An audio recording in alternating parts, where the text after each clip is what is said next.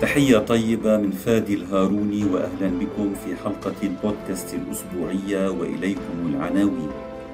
ترودو ينتقد نتنياهو على موقفه الرافض لحل الدولتين.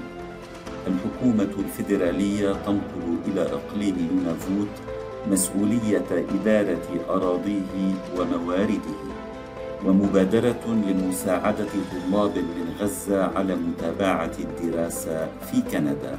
تقرير لسمير بن جعفر. التفاصيل من راديو كندا الدولي.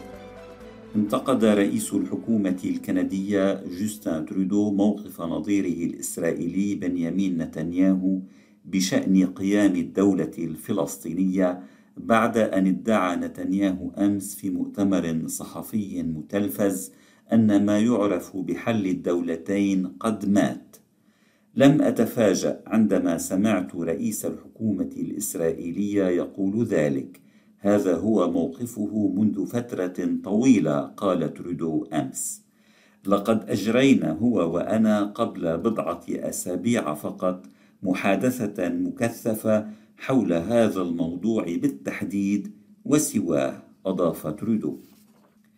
موقف كندا واضح تماما. نحن نعتقد أن السبيل الوحيد للمضي قدما في المنطقة والسبيل الوحيد للمضي قدما من أجل إسرائيل آمنة ومصونة هو أن يكون هناك دولة فلسطينية تكون أيضا آمنة ومصونة بحدود معترف بها دوليا. نحن نؤمن بحل الدولتين أكد ترودو وفي سياق متصل ستلتزم كندا بكافة الأحكام التي ستصدرها محكمة العدل الدولية في الدعوى التي قدمتها جنوب إفريقيا ضد إسرائيل بتهمة ارتكاب إبادة جماعية بحق سكان قطاع غزة الفلسطيني في حربها ضد حركة حماس المسيطرة على القطاع. هذا ما أوضحه مسؤولون في وزارة الشؤون العالمية في أوتاوا لشبكة CBC الإخبارية يوم الاثنين بعد أيام من الارتباك في أعقاب التصريحات الشفهية والخطية الصادرة يوم الجمعة الفائت عن رئيس الحكومة ووزيرة خارجيته ميلاني جولي. وقدمت تصريحات ترودو وجولي بشكل خاطئ على نطاق واسع في وسائل الإعلام الرئيسية وعلى وسائل التواصل الاجتماعي إذ فسرت بأنها ترفض الدعوة التي قدمتها جنوب إفريقيا وتقف إلى جانب إسرائيل. وفي الواقع تجنب ترودو وجولي بعناية في تصريحاتهما رفض دعوى جنوب إفريقيا ضد إسرائيل أو تأييدها. ودوما في الملف نفسه انضم أكثر من 380 كنديا من بينهم نائبتان فيدراليتان إلى حملة إضراب عن الطعام تهدف لحث حكومة ترودو الليبرالية على تعليق شحنات الأسلحة إلى إسرائيل في وقت تقترب فيه حصيلة القتلى الفلسطينيين في قطاع غزة من عتبة الخمسة والعشرين ألفا بعد ثلاثة أشهر ونصف من الحرب. وتم الإعلان عن هذه الحملة بشكل علني يوم أمس لكنها انطلقت فعلا في العشرين من كانون الأول ديسمبر بمبادرة من نادين ناصر الفلسطينية الأصل ومن سكان تورونتو.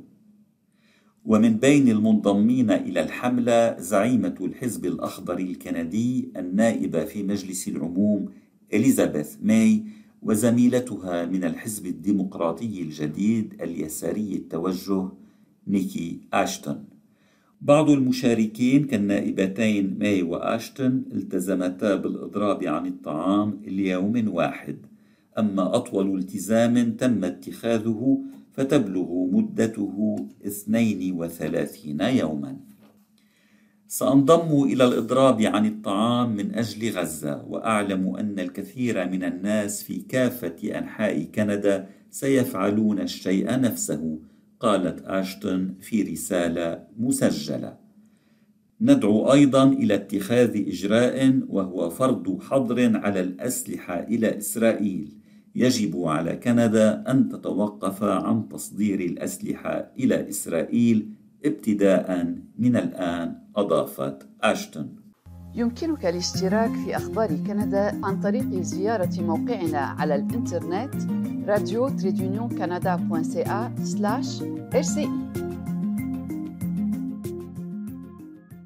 وقع إقليم نونافوت يوم أمس اتفاقية تاريخية مع الحكومة الفيدرالية لنقل المسؤولية عن الأراضي العامة وحقوق الموارد. وتأتي الاتفاقية بعد سنوات طويلة من المفاوضات وتمهد الطريق لإدارة الإقليم من قبل سكانه. وسافر رئيس الحكومة الفيدرالية جوستين ترودو إلى إيكالويت عاصمة الإقليم حيث وقع على الاتفاقية مع كل من رئيس حكومة الإقليم بي جي أكياغوك ورئيسة شركة نونافوت تونغافيك ألوكي كوتييرك. ونونافوت هو آخر أقاليم كندا الثلاثة في الحصول على إدارة أراضيه وموارده الطبيعية. إنها لحظة تاريخية حقا فهذه آخر حكومة في كندا تحصل على مسؤولية اتخاذ القرارات المتعلقة بمستقبلها قال رئيس حكومة نونافوت. وتوضح الاتفاقية شروط نقل المسؤوليات إلى الإقليم لا سيما ما يتعلق منها بالأصول والمباني والموظفين الفيدراليين وإدارة الموارد النفطية والمواقع الملوثة فضلا عن الأمور المالية ويستغرق تنفيذ الاتفاقية عدة سنوات. أنت تستمع إلى أخبار كندا في عشر دقائق البودكاست الأسبوعي من راديو كندا الدولي.